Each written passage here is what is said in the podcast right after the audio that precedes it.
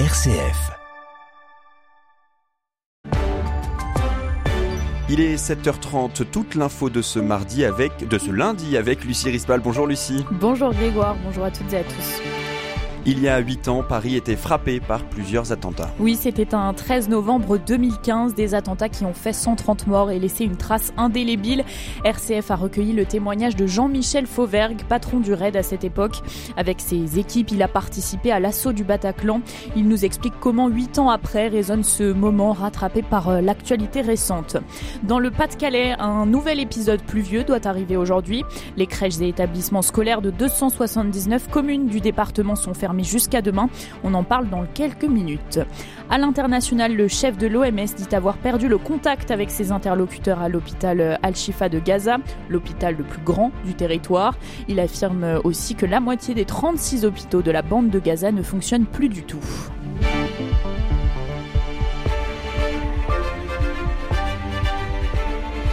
Il y a huit ans, aujourd'hui, Paris était euh, frappé par huit attentats islamistes en moins de deux heures, faisant 130 morts. Trois premiers kamikazes se sont fait exploser près du Stade de France à Saint-Denis. Six autres terroristes ont tiré à la Kalachnikov dans la capitale, mais aussi dans la salle de concert du Bataclan.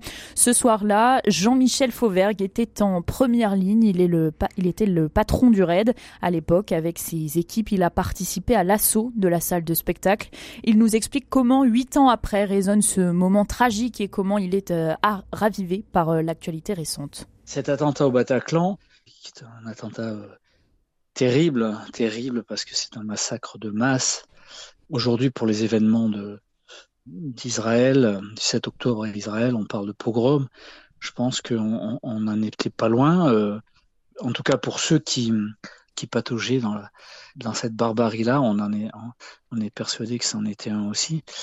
Tout type d'attentats, euh, que ce soit les attentats contre les professeurs, Samuel Paty et, récemment le, professeur d'Arras, tout type d'attentats contre les forces de l'ordre, tout type d'atrocités et de massacres de ce type-là, tout ça effectivement euh, nous renvoie à chaque fois pour ceux qui étaient à, l'attentat le, plus, le plus lourd qu'on ait eu euh, avec celui de Nice, qui est l'attentat du Bataclan, bien sûr. Témoignage recueilli par Pauline de Torsiac. Dans le reste de l'actualité, plus de 100 000 personnes ont défilé hier à Paris et des dizaines de milliers d'autres partout en France pour cette grande marche contre l'antisémitisme en présence d'une bonne partie de la classe politique. Au total, le ministère de l'Intérieur a totalisé en fin de journée 182 000 participants, dont la capitale, dans plus de 70, 70 villes pardon, euh, françaises. Dans une lettre euh, adressée aux Français et publiée dans Le Parisien, Emmanuel Macron appelle à ne pas pas avoir de tolérance pour l'intolérable en évoquant l'antisémitisme. Le président qui n'était pas présent lors de cette marche. Et tout autre chose, dans le Pas-de-Calais, un nouvel épisode pluvieux doit arriver aujourd'hui. Il pourrait une fois encore engendrer des crues dévastatrices après une accalmie de 48 heures ce week-end. Une situation jugée préoccupante par la préfecture du département. Les précipitations devraient monter en intensité jusqu'à demain. Aujourd'hui et demain, les crèches et établissements scolaires de 279 communes du département sont fermés. Un total de 388 établissements sont concernés qui ne dispenseront pas d'enseignement, dit la préfecture, mais les élèves pourront euh, y être accueillis. Vendredi, plus d'une cinquantaine de communes ont déposé un dossier de demande d'état de catastrophe naturelle. Cela permet l'indemnisation des dommages directement causés aux biens euh, assurés, mais il faudra attendre avant le passage des experts et les habitants sont inquiets.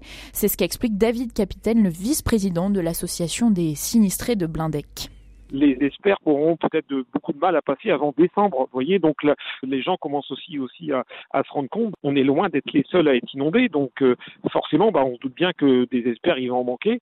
J'espère que là aussi, il y aura une réaction pour euh, faire, comme on a fait bouger des pompiers de département, faire bouger des experts de département pour essayer de, tamiser très vite les sinistrés. Et là, notre association, justement, va peut-être avoir un énorme travail. Nous, notre association, on essaye de récolter des dons financiers afin justement de compenser ce que les assurances ne peuvent pas faire. On aimerait bien parfois pouvoir, par exemple, bah, payer quelques nuits d'hôtel supplémentaires pour que les gens puissent regagner leur maison, pouvoir, par exemple, peut payer le restaurant, donc les gens n'ont plus rien pour faire la cuisine, etc. Donc euh, tout ça, c'est quelques jours qui sont payés par les assurances, mais cinq jours, ça passe très vite. Hein. 7h34 sur RCF. L'actualité économique, c'est l'inflation alimentaire qui continue de baisser. Elle se situe actuellement autour des 10% sur un an. Bruno Le Maire a même assuré que la crise inflationniste était derrière nous, mais cela ne veut pas dire que faire ses courses euh, coûte moins cher, comme est allé le vérifier Suzanne Marion dans un supermarché de Bagneux dans les Hauts-de-Seine. Quand elle entre dans le magasin, Francine a plusieurs stratégies contre les prix élevés. Tout d'abord, le bac de produits en date courte. Je regarde c'est les prix les, les, moins chers. Là, c'est les promotions. Des fois, il y a des, des, choses intéressantes. Des steaks hachés, des yaourts, un peu de tout. Hein. Elle a aussi pris l'habitude d'acheter les marques distributeurs et comme Francine, 9 Français sur 10 ont modifié leurs habitudes d'achat selon un sondage Harris Interactive. Et pour cause, dans le magasin, elle peut pointer de nombreux produits dont les prix augmentent. Même dans les conserves, tout a augmenté. Ça, je sais qu'elle a augmenté, hein, parce qu'avant je la payais pas, pas à 1 euro, elle est à 1,55 euro. Hein. Mais des fois, il faut mieux pas regarder les prix parce que. des fois, ça fait peur. Mais bon, on est obligé de, de prendre, hein, on n'a pas le choix. Mais alors, l'inflation réduit, pourtant on ne voit pas les prix baisser. Voici les explications de Grégory Carré, directeur de l'Observatoire de la consommation de l'UFC Que Choisir. Aujourd'hui, les prix, globalement, dans l'alimentaire ont arrêté d'augmenter. Donc euh, si vous comparez les chiffres de ce mois par rapport aux, aux chiffres du mois précédent, les produits n'ont pas sensiblement augmenté. En revanche, c'est pas du tout un niveau de prix pour les consommateurs euh, satisfaisant parce que là on est sur des prix qui, je vous dis, sur deux ans ont pris 25%. Et selon lui, rien ne peut nous assurer que les prix baisseront dans les mois à venir.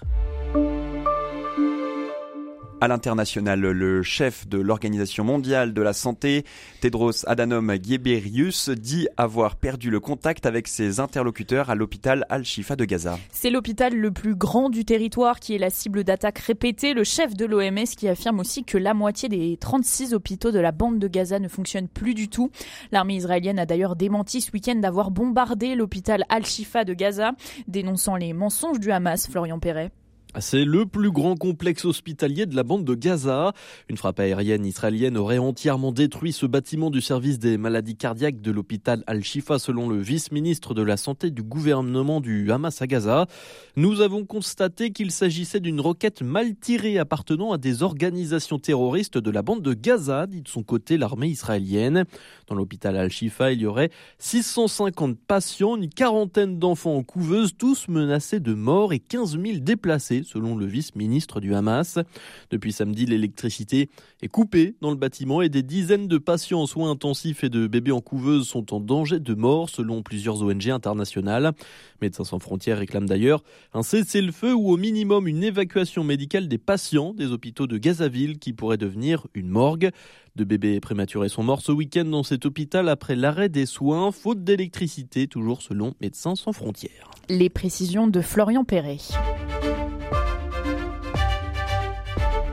Retour en France où la gestion du Covid long est insatisfaisante, c'est l'avis du comité de veille et d'anticipation des risques sanitaires, le COVARS.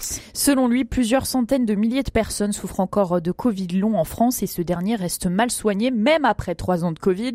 Le problème est qu'il n'existe pas de test de diagnostic pour valider la présence de ce syndrome post-Covid chez quelqu'un et qu'il peut se manifester sous la forme de plus de 200 symptômes différents.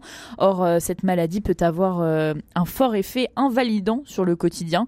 C'est ce qu'explique le professeur Xavier Lescure, infectiologue et membre du COVARS. Écoutez le tronc commun entre guillemets des symptômes qui est extrêmement diversifié, c'est une, fatigabilité importante qui est déstabilisante pour la gestion du quotidien. C'est anxiogène et donc ça peut donner un retentissement psychologique euh, important. Ça peut être très invalidant et c'est une des caractéristiques des syndromes post-infectieux, c'est que ça touche toute la dimension du quotidien professionnel, euh, familial, social, euh, intime. Des gens qui sont euh, à risque de désinsertion sociale avec un, un retentissement économique sur leurs revenus non négligeable et que si c'est pas bien identifié et que c'est pas bien reconnu, c'est encore plus déstabilisant pour la personne qui est touchée. C'est un vrai problème de santé publique. Ça touche trop de personnes. C'est pas assez bien expliqué sur le plan physiopathologique et ça aidera les autorités de santé et les cliniciens à prendre en charge les malades de façon plus optimale que ce qu'on a pu faire avec le, le Covid long. Le COVARS euh, qui appelle donc à une large sensibilisation sur ce Covid long afin que soignants et patients soient capables de se faire diagnostiquer. Et puis pour finir ce journal euh, du sport avec euh, Armel Lecléache et Sébastien Josse qui ont remporté hier la 16e édition de la Transat Jacques Vabre à Fort-de-France en Martinique. Merci beaucoup Lucie Rispal pour ce tour complet de l'information à 7h30 sur RCF.